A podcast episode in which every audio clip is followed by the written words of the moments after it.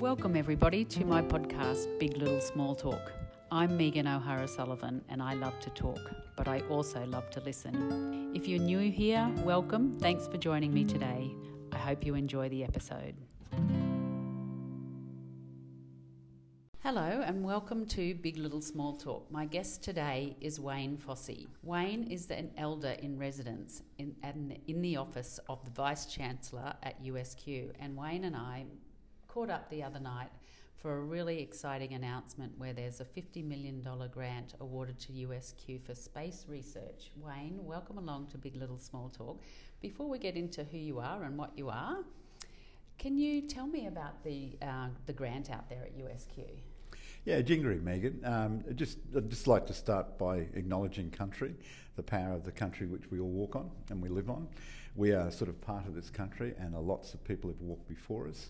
Those elders and those people who are emerging, and part of the leadership. And you, you know, you're part of that leadership in terms of our council at, at the uh, at this present time. Yeah, the Trailblazer program has been focused upon the nature of space.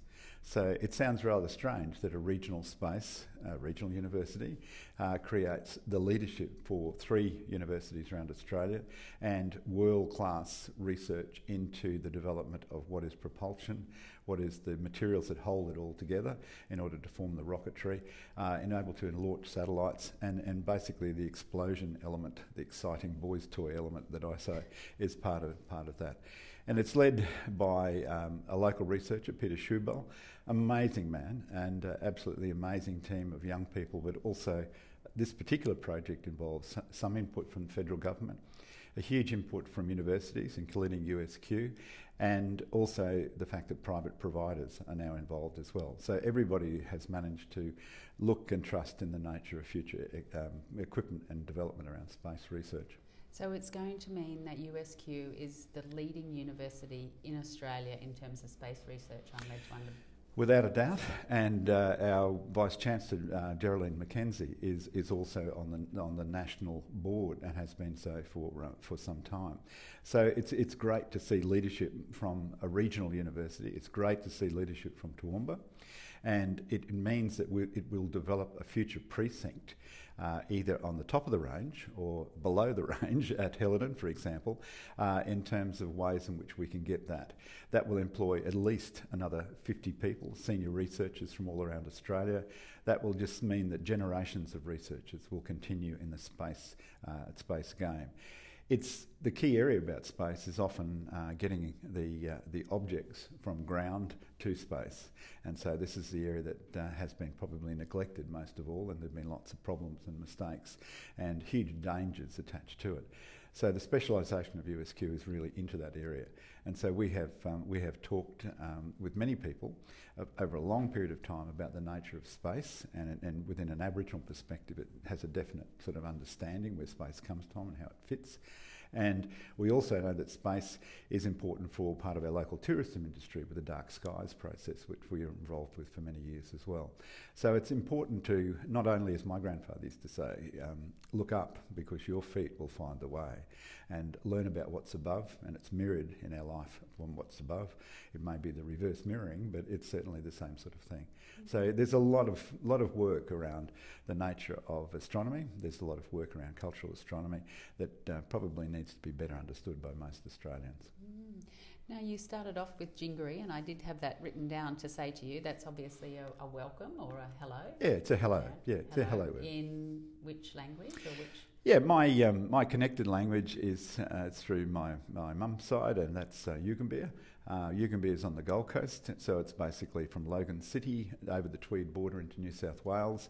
Keeping in mind that the um, 1859 border is a you know a, construct on a piece of paper, so um, you know Australians as such uh, would look at um, something like the border as being very significant, and COVID has recreated our border understanding. However, it really doesn't exist. It, it's um, you know go and go and look for the fence, go and look for the line, and you won't find it. Um, and it, it includes um, you know, an artificiality that we really um, take for granted rather than saying that, you know, this was all Australia mm. and uh, this connection didn't exist in Queensland's terms until 1859. Right. So I, w- I want to talk about your heritage and your journey to being an elder in residence in the office of the Vice Chancellor. What does an elder in residence do? Look, that's I, I, think I have probably the best role in the world. It's it's one of those opportunities to look across the entire university and across the three campuses at Springfield, Ipswich, and Toowoomba. Uh, it's a role which looks at ways in which we can holistically understand the nature of Indigenous issues, but it's not all about issues. It's not all about negativity.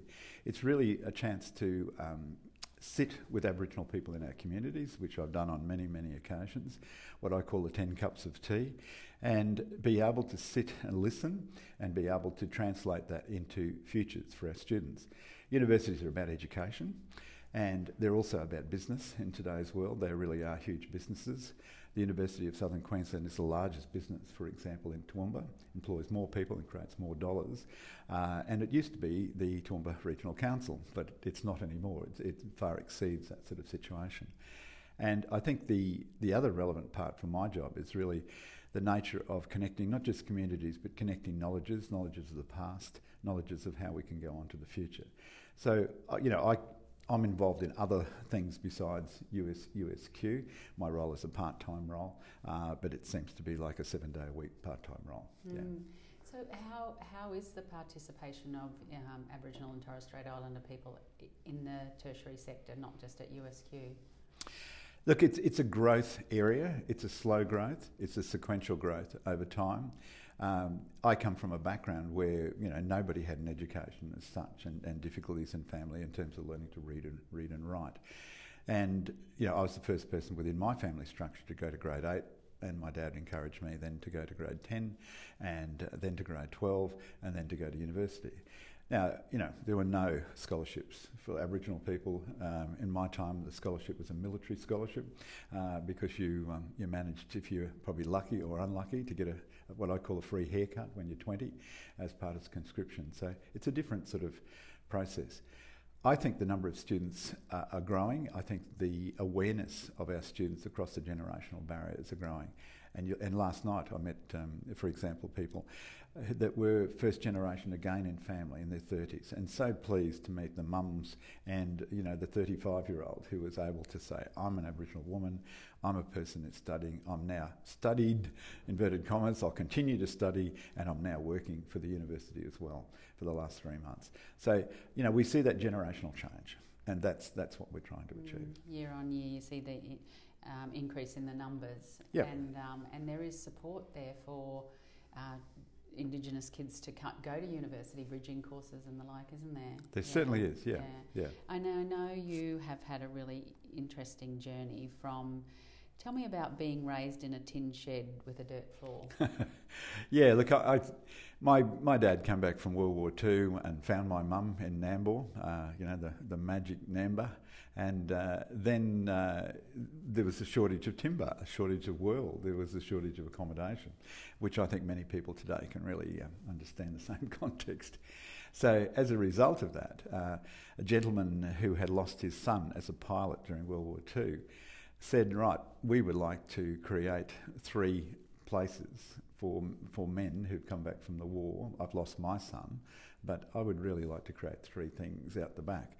So what we what they did was um, groups of groups of men gathered together. They um, put down ant bed, which was used for tennis courts uh, as the floor of tennis courts in my time, and uh, they created the tin shed. The uh, tank, the shared house cow across the three individuals, and um, and men were given the chance to come there. So it's an open, you know, open shed. So that was the beginnings of my time on the banks of Petrie Creek in Nambour, and you know, we then moved into a house, and uh, eventually, Dad, uh, Dad, my dad built his own house as part of a war service loan after uh, after being in the war. So it's it's I think it's exceptionally important that when you look at people today, and we take lots of things for granted, and on a cold morning in Toowoomba, I really wonder how people lived out in the open, or in tents, or in houses, or in sheds, and we still have today the same thing happening. So it's really quite significant, I think, to realise the journeys of our predecessors, whether they be Aboriginal or not, how they've um, how they've lived their lives. Mm. So tell me about your Aboriginal heritage. Where did where did the, the lines there? Yeah, it's it's been one of those things that we've followed and I've followed uh, over time, and uh, some individuals within families are more passionate about it than others, and in what you know many times is called the light skinned black fella, uh, the the person who um, uh, looks, many people look at, for example, for colour. At school, we were those kids who um, were relatively poor. You know, we didn't own shoes for many years, as, a, as an example. So we would go to school. We would be part of a group of people who would be Aboriginal, Torres Strait Islander, or um, what in those days was called Kanaka or South Sea Islanders. So over the back fence, that's what we shared when we when we moved into the town as, as proper. And so, in many of our towns, we have areas that may be redefined by, by where the you know the, the lower socioeconomic classes of individuals, to use that sort of derogatory term, still live. And so ours was called Frogs Hollow, and Frogs Hollow was because we had the frogs and we had the swamp and we had that sort of stuff. And uh, it was a chance to be able to get people from lots of different backgrounds into um, into that area. So you really were brought up amongst Aboriginal people. You were brought up amongst um, TIs. You were brought up amongst the nature of, of South Seas, and they were our friends at schools. My dad's connection uh, through his extended line is through Raglan Station, which is near um, uh, Gladstone. Um, Raglan Station was a massive station um, and very strong uh, white history in terms of uh, Lord Landsborough and other people. And Mum's connection is through um, through the Gold Coast, through the Yugambeh side, through Beaudesert. And um, Beaudesert, you know, the station was the first station, so we were part of that sort of line that were brought into that country uh, from uh, New South Wales, from Kempsey. So it's really interesting to look at how your own family follows those journeys over time.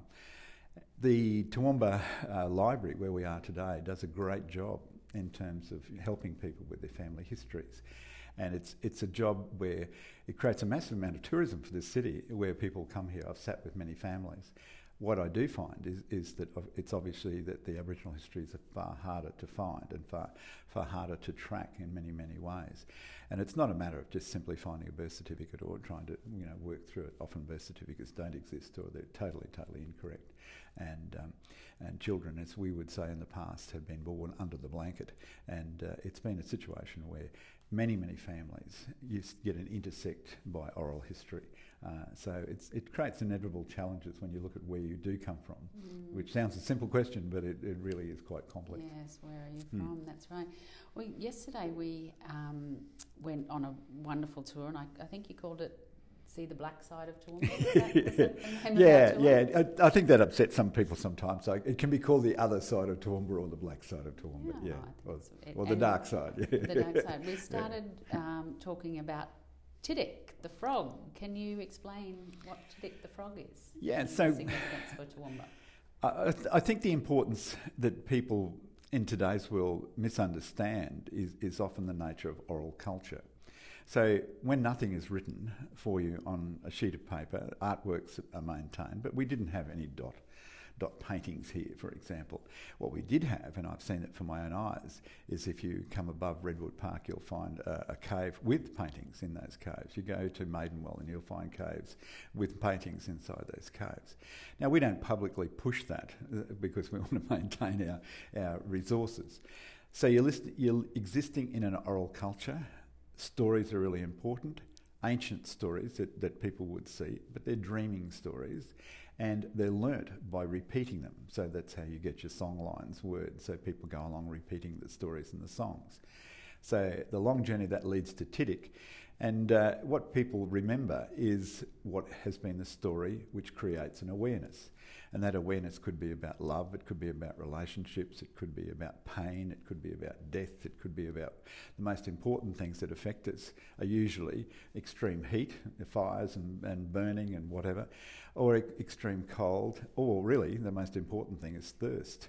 So Aboriginal camps were established around water bases, and it's very important to realise that Toowoomba swamp for example, which we consider to be a negative thing, swamps, mosquitoes, midges, etc., you know, unpleasant, is perceived as being a magic food source because everything happens at the swamp. People drink it, uh, animals drink at the swamp, people come to the swamp uh, to be part of that, and the plants are important. So within that context, Tiddick is the frog. It originated, to our knowledge and to my knowledge, with different names, but Tiddick is a more southern name, and it is the frog on country Uh, at the Pittsworth area, which sucks up all the water, that dries the landscape.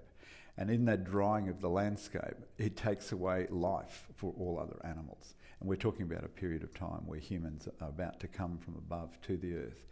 And as a result of that, the animals figure out that they've got to make the frog laugh, this gigantic frog. And the kookaburra tries its usual laugh, and another animal tries its laugh. And we can go on to 20 animals, but we're going to distinguish the first and the, and the last. Finally, the animal that does make Tidic laugh uh, are the eels. And if you've seen how eels move across landscape, the wiggle and the turn, and you can imagine that that can be both vertical and horizontal to be uh, able to do so. So Tidic laughs, Tidic floods the landscape. It comes pouring in one direction towards the Condamine. It comes pouring back towards Toowoomba and it runs down our creeks and it comes gushing all the way through as it does through the mountain passes. And as it runs down, it, it, it floods Helidon, it floods Grantham, and we've been there more times than we would hope to imagine in more recent histories. It then floods Ipswich and then it floods Brisbane. So the Tidic story is the Tidic story which says, okay, water is important, Flooding has happened before, drought has happened before, so we need to be aware of all those things. Therefore, value water. Right. Yes. No, um, no room for climate change within that um, within that songline. climate change is happening. I'm afraid. Yeah, yeah. Just explain the significance of song lines because yesterday you said I always thought that song lines was a, a pathway in a way um, something sort of uh, like a, a place where people um, journeyed along. But songlines aren't that, are they? Well, that's, that's songlines are many things that, that all join together. So if you think about an oral culture, and, um, people like me, were, for example, were taught to, you know, you're taught to count, you're taught to do various things, you're taught various names, and you're taught not in a classroom, you're taught separation male and female. That's how we do it now. And we've done it, it's always been done in the past like that. But you walk on country to do so. So your pathways are the pathways that you do walk on country, and they're exceptionally important, and they're led by um, major features.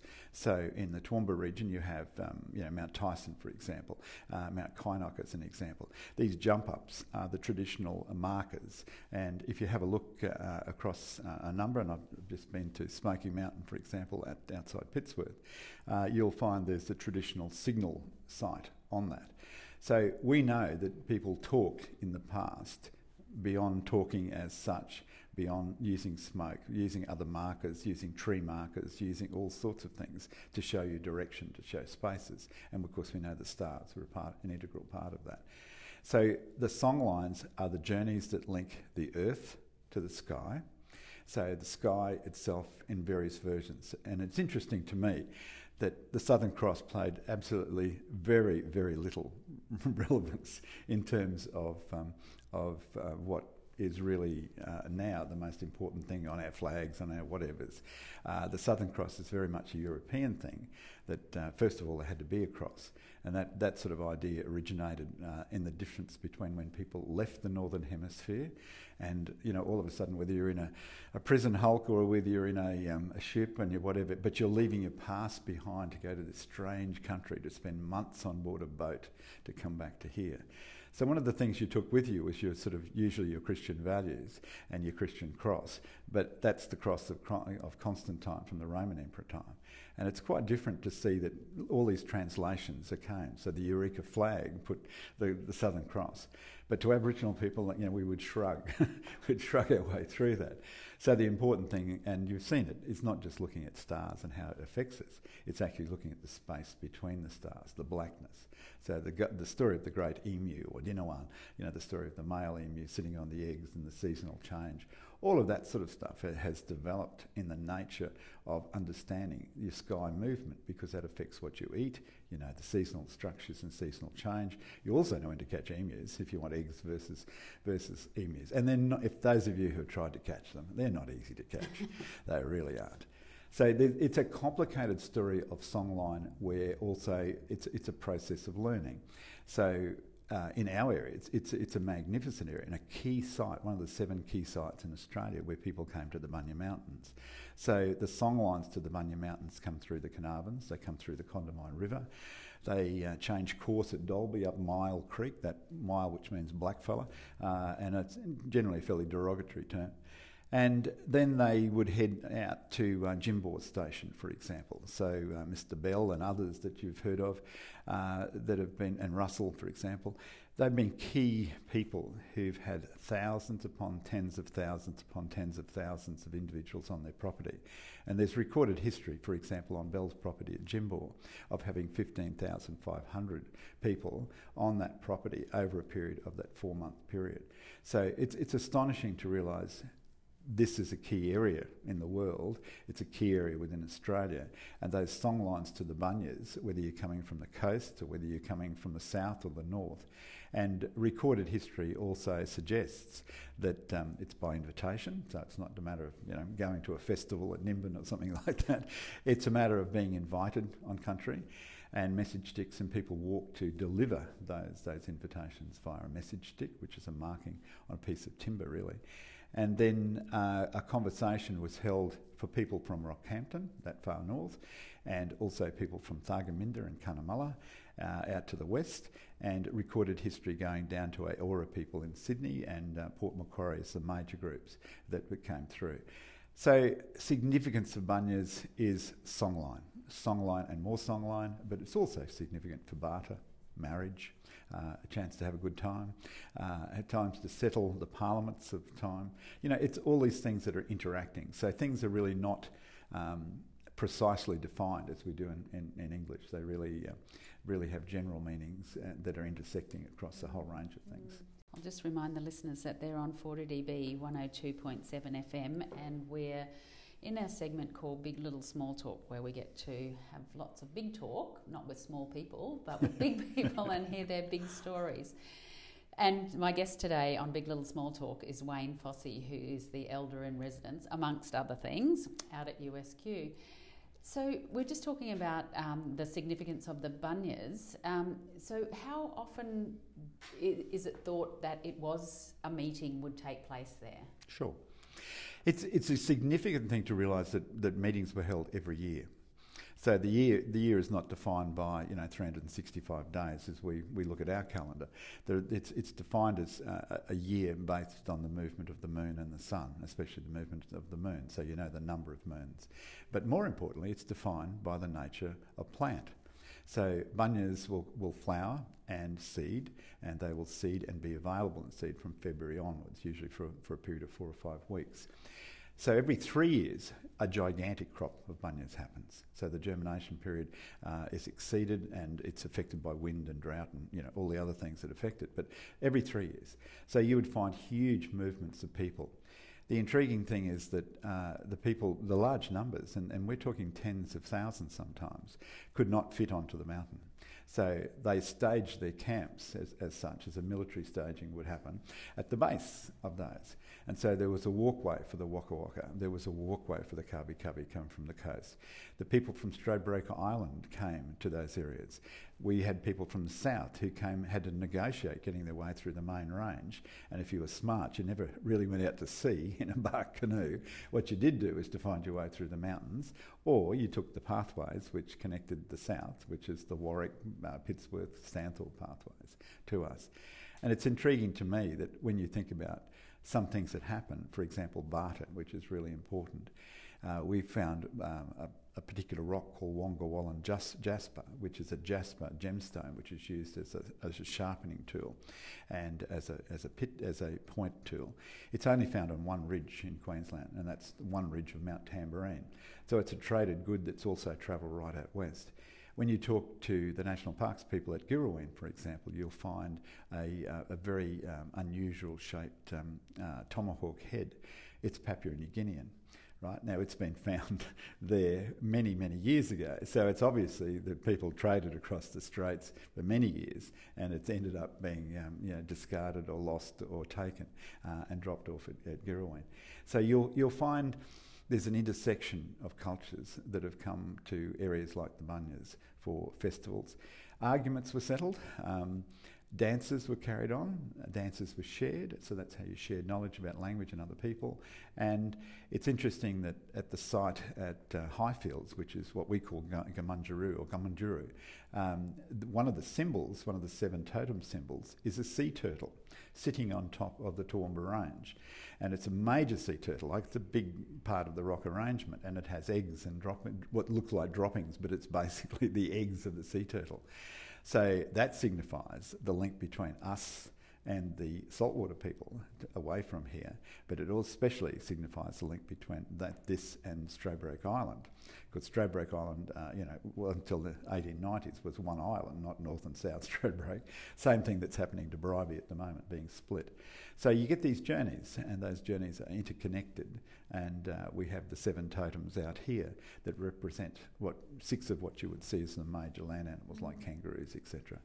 Talk some more about kangaroo because I mean it is an amazing thing that we have in our region that's quietly sitting there, and that's what I guess you're wanting. But talk some more about that. I think Gummingurru is one of those absolutely fascinating stories. It's the largest rock arrangement in Queensland. It's a forgotten gem, except by many of us, about what happened. I got involved in the 1980s, um, and um, I met the people who were the oh 1970s actually. met the people. I'm getting old. They met the people who were the people in those days. So it came from the story, and the, and the, the person who's affected uh, by this is still alive and living on the next door property to Gummingurru at this moment, and she's in her 80s. So as a young woman, um, her dad used to be away working, and she walked down to an area, and she used to sit amongst what she called the fairy dell. And the fairy dell, eventually, she started to see people and talk to people in, in that area. There was no people there, that was their farm. And it was a pretty rough farm. And uh, what then happened was the, the components of all those stories were told to her dad. And he, she took her dad down, and all of a sudden they discovered the, the nature of the rock arrangements. Those rock arrangements were placed there by people. Um, about about 5,400 years of age is the current digs, um, but it goes beyond that beyond that time because you hit the glacial period and there's a bit of a glacial mess that occurs with both climate in our in our local area. There's a link between the celestial points uh, of Gummingurru and a lot of these these Bora sites. It's a male Bora site. So it was male initiation only. It was part of the Bunya journey as well. So if you were walking from Cunnamulla, it might take you eight weeks to nine weeks at least to get from there to uh, to the Bunyas. As a result, people were born and people died on the way. So birthing trees were, were significant. Arrangements to show direction by scar trees, for example, were there. In the meantime, you had to eat, and it depended where you could find water. So all of this is a part of that journey men were taken onto, uh, young men were taken onto country. Um, a number of things happened over a period of weeks, and the final uh, part of their ceremony was conducted at Gummingurru. So people would stand on a bowl type structure, which is where it exists, and uh, the bull roarers would keep the women and the children away because the punishment was very severe if you interfered with the nature of that, that initiation. And then they'd be walked through both a Bora ring and be, um, the process of circumcision and other things that w- occurred within that pro- program. But you also learnt the significance, and this is the oral culture again standing up, uh, where you were, were, told of the, the major seven symbols. And when you think about it, those seven symbols represent animals in our cases, but totems can be plants, they can be clouds, they can be all sorts of things depending where you are. But if you think about it here, the most amazing thing that people have forgotten, it's so simple, is really to think about the emu, because the emu is a very significant animal. Now, as I said, hard to catch, but really, Toowoomba has so many examples. I think we have five associated emu creeks. We have Emu Vale. We have townships named after around emus, and it's very significant to realise that they're a plains animal that, that existed, but they're also an extremely common animal on the coast. So when Oxley and Logan both found nets that they thought would catch kangaroos, and, and the, the one that Logan found was 70 feet. So divide that by three to give you an idea of the dimension. And he actually stole it, which was a, a definite no-no. You can imagine how long it would take to catch a net, to make a net. But to, they were made not to catch kangaroos. The, the kangaroos are relatively easier to catch. Uh, but they were made to catch emus because you'd, ca- you'd get a group of people to burn country and make a hell of a noise, and that would chase the emus, and you'd chase them and net them at the same time. And then you'd let the females go and the young ones go, and, and keep the uh, keep the males and let maybe one or two males go. So it's not it's a principle based on you know non-greed. It's mm. it really is a principle based on scarcity, and uh, take, you do take what you need exactly when you need it. Yeah. yeah. So just going back to Gummingurru. Yeah, sorry. Um, yeah. So these there's these rock formations in this of the totems. Is that correct? Correct. Yeah. So there's this, the seven major totems into the into the um, into the ground. We had. Um, when I first got involved as a, as a young fella, um, I was involved with the guy Bartholomew from from um, uh, Queensland Museum, and he was uh, told by a number of people, including the Jerome family, look, this is really significant. Eventually, the person who owned it, uh, who owned the land, inverted commas, in, in terms of title, uh, he gave that land to us as, as such, and we're still going through the nature of that title. But what's happened, of course, is Toowoomba real estate is now extremely popular and has been for some time, especially Highfields. So what we need to realise is that it's not just Gummingurru, but there's a women's site nearby, which is on private land. There's a birthing site nearby, which is on private land. There's a communal ring, which is um, on the on the top of the hill at Highfields, now encroached on by real estate. Uh, so all of those what we would call the general features of the nature of a, of a past time before white uh, civilization as such has come onto this landscape has been completely changed and what they've been taken over. In many cases, uh, features were, were bulldozed when native title and other events were put through. People were very fearful as landowners that somebody was going to take their land. And that has not occurred at, at all. It's, it's a misinterpretation of the nature of, of what what you know what is part of the legislation. So these sites are significant, but this is one of the few sites that has been saved by us as such. So it's run by a board. I'm on that board, um, and it's chaired by a traditional owner. Um, and, and Shannon does a great job, and so does Conrad, to look after that. The Bowen family have lived on that property and shared that property over time. We've used it as a teaching centre for the kids that have come from the schools around Toowoomba. Until COVID times, the year before, I think we had uh, around 5,400 kids visit that site in one year, uh, which is astonishing. So we try to maintain that with a very, very, very limited budget, and we would also like to sort of expand the nature of the landscape. Um, there were other features as well, and keeping in mind this, knowing the black soils of Toowoomba, there still are other features. So in order to do uh, to see these particular features. They rested slightly on the top of the soil, but you only need a wet season to let them sink because they're quite heavy. And as a result, they had to be um, touched by very large steel poles, very delicately, um, by a team led by Annie Ross from the University of Queensland in the past, in the 80s, uh, to raise them to the top on the exact positions where they were. So they were surveyed and raised uh, so that you can see them more easily in oh, today's I didn't world. know that. Yeah, mm. I'll just remind the listeners that they're on Footy in our segment called Big Little Small Talk, and we're talking to Uncle Wayne Fossey. Now, Wayne, can you please explain when someone is to be called uncle or auntie, and is that an appropriate thing for non-Indigenous people, or is it disrespectful not to do that? Sure. Uh, look, I, I think it's it, I think it's important to recognise people as uncle and auntie. You know, that's part of the process. It's it's like that term, Mister, uh, Mrs. You know, it's it's one of those um, appropriate titles. What is important is that um, the community gives you that title. You don't grab it or take it or you know steal it from the process, which is part of the discussion sometimes. It's not based necessarily on age, uh, but age is one of those sort of criteria. So the elder concept is based on a person who is the knowledge holder.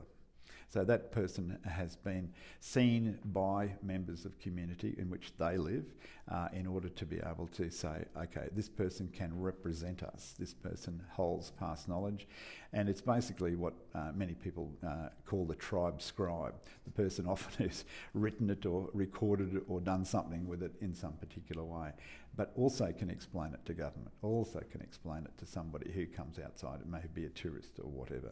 And uh, I've had some very interesting discussions. If you're in Malaysia, for example, uh, the term uncle and auntie is used very commonly about for somebody who's old, but it doesn't have a relevance in terms of, of um, in-depth knowledge. but it sort of does. it, it really is not quite as defined. Now, you are an, an, exceptional guest and you're a good storyteller. Uh, one of the great stories that you told me yesterday, and we went up to Stenner Street because I was completely surprised, but that is the highest point in Toowoomba. So, what is the significance of Stenner Street to Aboriginal people? I, I think it's very significant that what we do is, is have a, you know, close our eyes and have a different think about what Toowoomba would look like in the past. So we commonly look to the west and we see the grass landscapes, which are important, and they were burnt landscapes. So today, for example, out at Gummingurru, we're, we're doing a burn fire workshop for farmers and graziers. There's never a question, not just because FarmFest is on, we've got to fight them away with sticks. Well, not, not fire sticks, but certainly uh, it's important to realise that they, they, they're getting it. Many, many people understand it it's important to realise that Stenner Street, being the highest point, it's actually higher than Lofty when you when you sort of look at it in, in, a, in a realistic topo point. So Stenner Street had water, Tenner Street, uh, uh, sorry, Stenner Street had height, and it was able to be used as a campsite that was very, very reliable. So Carney Springs was on the other side, or the, the Springs, and uh, those of you that have been to the Springs uh, Garden Centre or the cafe will know that you know that spring leaks through summer and winter uh, across that landscape, and it's exceptionally important to realise you need water. So on the other side of that that um, high point, many people lived, and there's a photograph that we have from the uh, 18, late 1880s that uh, has shows the family, a large family group, a large family gathering. Go down the bottom as you're heading towards uh, Gavin uh, School, and you'll suddenly find that the campsite there was about 50 people. Now we have modified, and there's photos to, to show, even show that in modern days. So families like um, like the Stenners uh, moved across this landscape and also down into Flagstone Creek. Uh, you know, um, Rob, for example, re- recently relative of that, recently owned the, the barn down the bottom. Uh, five generations into this landscape, and uh, you know, came to me um, a number of years back, say eight years ago, with objects which were tomahawks. Um, you know, he, he, he arrived with, and he's a big man, he arrived with very strong arms and many Anzac biscuit tins from the 1920s and 30s. And I thought he was actually showing me the power of a biscuit tin.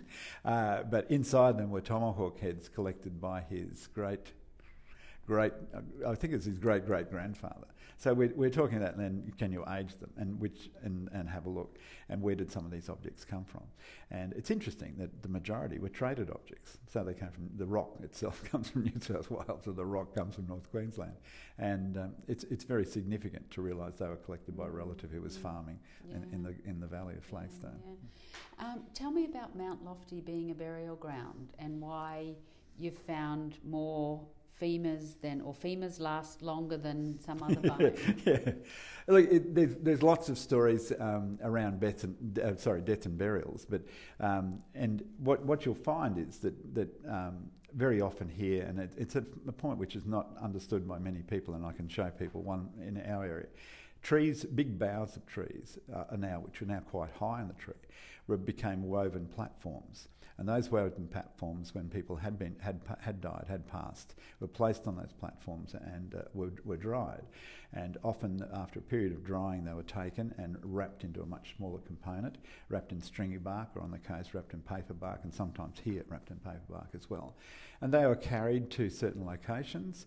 So the caves at Redwood Park, um, above Redwood Park, along the ridges at uh, Cabarlah, those caves, the caves at um, Bingo Mountain, uh, at Crow's Nest. You know, we forget about all those local locations the significance, I think, of um, those burial sites is really amazing. So Mount Lofty was one of those, which uh, in the stories that were around, including my grandfather's time, even talked about the past there. It's a place that we don't like to go. It's a place we don't want to go. It's a dead zone. yes, that's right. Why do you find more femurs than other bones? Yeah. So when they were constructing Mount Lofty for the high school, um, a number of um, a number of bones were found, and they were femurs. Uh, the reason is the density of the bone itself, and it, it, it's one of those bones in our body. It's the biggest bone in your bodies, but it's basically one of those bones that stands the, the test of time. And so there, there's these there's many stories. Uh, I've been in as a 17 year old. I was involved in. Um, the, res- re- the resuming of bodies on the largest um, burial site that we've yet found in Australia, which is on the Gold Coast, which is at Burleigh Heads, and people don't realise. So, in the second swale dune behind the beach, um, a gentleman on the Gold Coast, Bruce Small, had been removing for many, many years the sand dunes with the bodies attached, um, placing the dirt within the the, um, the giant cement mixers, mixing all the soil and bones together and selling it on the Gold Coast for compost. So our, um, the bones of Yugambeh people have been spread widely upon the Gold Coast across the canal estates because Bruce was building his, um, his canal estates. And it wasn't until a human head appeared uh, to be sold on the counter of, the, uh, of a Gold Coast hotel uh, that the, a local policeman happened to, sergeant of police happened to be sitting there, that all of a sudden we found out where all the rest of these locations were. Mm, I can't imagine spiritually how disturbing that would be. Mm. I mean, for any culture, um, anyone, anywhere. Now, my time is scooting away on me as per usual. Um, I'm going to ask you a, a couple of questions, a bit of left field.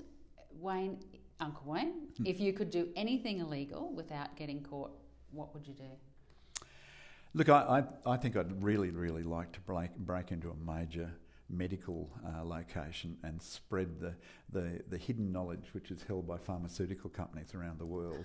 uh, many of them uh, have begged, begged, and stolen our, our products, and gum, gum and jewellery uh, reflects the nature of those products, and medicinal things. Um, you know, the importance of Gumby Gumby has just been discovered.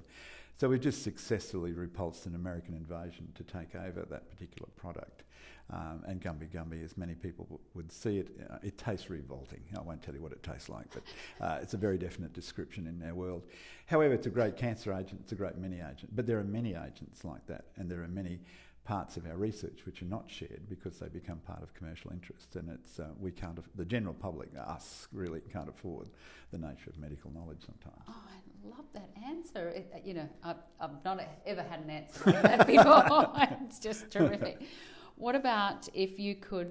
Uh, I might know the answer. Uh, no, I won't say that. I might know the answer. If you could carry one type of food in your pocket, what would it be? Yeah, look, I, I would, I would carry bunya nuts. I it, knew it was going to be bunya nuts. yeah, I mean, it, it's, it's very tempting to say a Mars bar, but it, it oh, really no. no, no. The long term, the long term survivability of somebody with a bunya nut, you know, the incredible uh, amount of carbohydrate, incredible amount of minerals, the opportunity to have a complex carbohydrate in your in your pocket that, that's there, uh, that you can roast, that you can eat raw, that you can uh, make into scones these days. You can do all sorts of things, yeah, and you make into ice cream. You know, it's it's it's a how how good are we today? I'm, I mean, I've, I've made a magnificent pesto in the past with prawns based on bunya nut you know, yeah, it's Isn't that incredibly yeah. versatile. know, yeah, it's, it's, nut. I did have one lady once who said she'd carry fruitcake, but I think um, I think bunya nut surpasses that for as an answer. Wayne, do you think that your priorities have changed since when you were younger? Uh, look, I, I, think definitely. I was always brought up as a, you know, what I would call a, a, person interested in the environment and a person who observes the real world, people as being part of that real world. Uh, so uh, that has never changed within me. But I think as the older you get, there is an urgency to actually make sure that the things that I take for granted are not seen and heard by others. And so, you know, for example, the power of the Bunya story is, is an unbelievable story. I can't imagine for somebody walking walking for many months in a year on a three year cycle to uh, to go and have a feed at somebody's somebody's location. But it's far more than that. It's, it's the cultural, social, emotional. Uh, it's a chance to sort out everything, and it's part of your wellness. And it's also a chance to get a wife or a husband. It's all, also all those magnificent things that happen. So. Um, I think over time I, have learnt that probably sharing knowledge rather than sitting on knowledge, as we say, is more important. Mm. So, do you think that when you were younger, you didn't share knowledge so much, or no? Look, I, I, was probably in my family what I'd call the tribe scribe. So I shared a, a, you know a bedroom often with my grandfather during the winter time. He came to live with us for many months, and uh, you know um, a, a, man who was deaf and a man who'd been had a fairly traumatic um, life as a young man. As a result of that, I wrote things down, and I've still got those written records, which are now all of a sudden they've become live records instead of scraps of paper in the bottom of a filing cabinet. Uh, so yeah, you come back and all of a sudden you, have recollections of your grandfather, but you also have recollections.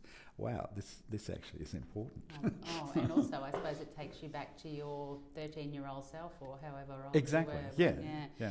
Okay, well, I guess that sort of is a natural um, segue into my next question, which is what scares you most about your future? Look, I, I, think for most of us, and, and me included, you know, health is health is a major thing. So, you know, I, I have a um, number of major medical issues which I've tackled, and uh, which includes, you know, le- leukemia in my case, is prostate cancer, you know, multiple surgeries, uh, all sorts of things. And you, you need to make a decision sometimes. And I've been uh, nine weeks from terminal, so I really know uh, what it's like to sit on the edge and watch.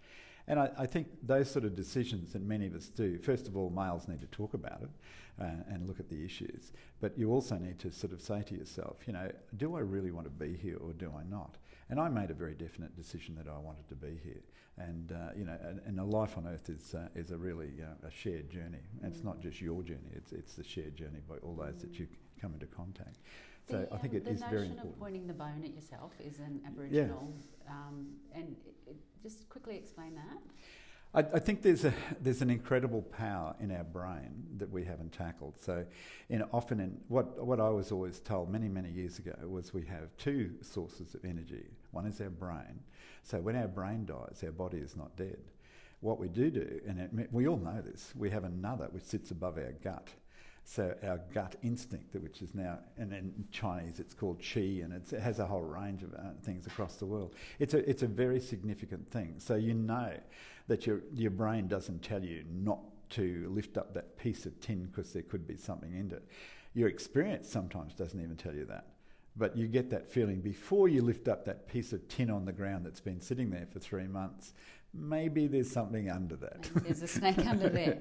But just in terms of pointing the bone. Like yeah, okay. Pointing the bone's one of those things where the sorry, the power, the power of the brain and the power of that. So there's this idea of, of the, the stomach being powerful, the stomach having its own energy and power like a brain, uh, and the concept of the, the bone being withdrawn from the stomach of the Western people is, is there. So that that um, uh, and there are many stories about how it's done. So, you know, is it the quick of hand? Is it, is it the whatever? Is it a real bone? But we also know that if we believe something, and that's what I said about myself, you know, if you believe that you want to be here, if you believe that you want to be well, if you believe that you want to have an influence on things, it's, it's time to get out and do it. Yeah. it out to the universe. I love mm. it. All right, now this is probably um, inappropriate your favourite royal. Now, I always tell people it doesn't, it doesn't have to be English. They don't have to be English. They don't even have to be living. Your favourite royal, Uncle Wayne? Look, it's definitely not Prince Charles. But um, uh, look, despite the colonial history of this country, nobody could uh, really deny the power of the Queen in the current Jubilee year and, and how somebody who has learnt what we've all learnt how complex their families are, how complex, how um, complex our lives are when you're dealing with people and countries and individuals. So I'm talking about on country and looking at different clan groups and language groups. Um, yeah, there, there wasn't an Aboriginal king or queen for a really good reason here. So we had a few people who united the tribes, like old Moppy Moppy here, but th- they didn't act as king or queen. Multuggerah didn't act as a king, or, king to this landscape. What you do have is the power of the of the, the monarchy. Now, I'm certainly a Republican, but the reality is, uh, you've got to admire somebody who has lived to that age, who has had that incredible influence. Uh, I'd really like to take her on country uh, and sit her in the back of my car to be able to, you know, see the other side of Toowoomba. But I, I think you can't deny the power of the individual. And I um, wish we had more time to talk about Multuggerah um, and um, the uh, tabletop, as people know it, but we're running out of time, unfortunately. Uncle Wayne, are you a dancing man? Is there a song that can't keep you off the dance floor? I, that's a really good question. Uh, and uh, look, I, I, think all of those things reflect the nature of how we move and how our heart and that syncopated rhythm works. Uh, I'm not a great dancer, but I think it's very hard to sit back and not dance to the Macarena, uh, which is really uh, something that creates movement in everybody's body, regardless of what the culture is. And I've watched many times the students in my schools uh, who are kids, uh, you know, various generations get up to a Macarena where they won't get up to anything else. and I'm, I'm actually part of that group, yeah. That's lovely. What about traditional dance? Are you, when Look, you hear that, those drums or the yeah, didgeridoo? Yeah, and I, I think the, the thing that's so often forgotten is the power of your heart. It's that beat of your heart, that syncopated rhythm that we have. The power exists within us, and for many, many reasons culturally, spiritually, emotionally, and uh, it's part of your own well being that you know that you need to move. So, you know, those of you, and I play the guitar and various things, and, you know, we were taught to play ukuleles and guitars and banjos and stuff as kids. So, Dad used to make them, right? So, it was, you know, it was like it wasn't a compulsory activity, but it's a great activity. So, you learnt to tap your right foot. I'm right handed, you know, all of a sudden, you, you learnt about beat and movement. And regardless, we're never brought up with didgeridoos, which is the current generation of our mm. kids. Mm. But those sort of things, I think, really create within us what is our natural resonance that exists within us. And we realise the power of music and song and beat and dance as being one of those health um, elements. Mm. Uh, you know, uh, Zumba's not easy. so why would you do it if you didn't know it was going to make a change right, in your world? Yeah. well, it's releasing all mm. those endorphins every time you're, you're singing or you're dancing. Yeah. But for you, it's the Macarena. Look, I think it is. Yeah. yeah. Look, I really do. The yeah. Macarena. well, we might have a, a little bit of the Macarena. Uncle Wayne, it's been such a joy talking to you today. Uh, I always say that I, I wish I had another hour, but I, I think I need another four, five, six hours to hear all the stories that you've got as the tribe scribe. Mm. And um, it's been a real honour to have you on Big Little Small Talk today. Thank you, Megan. Yeah, it's good fun. Yeah.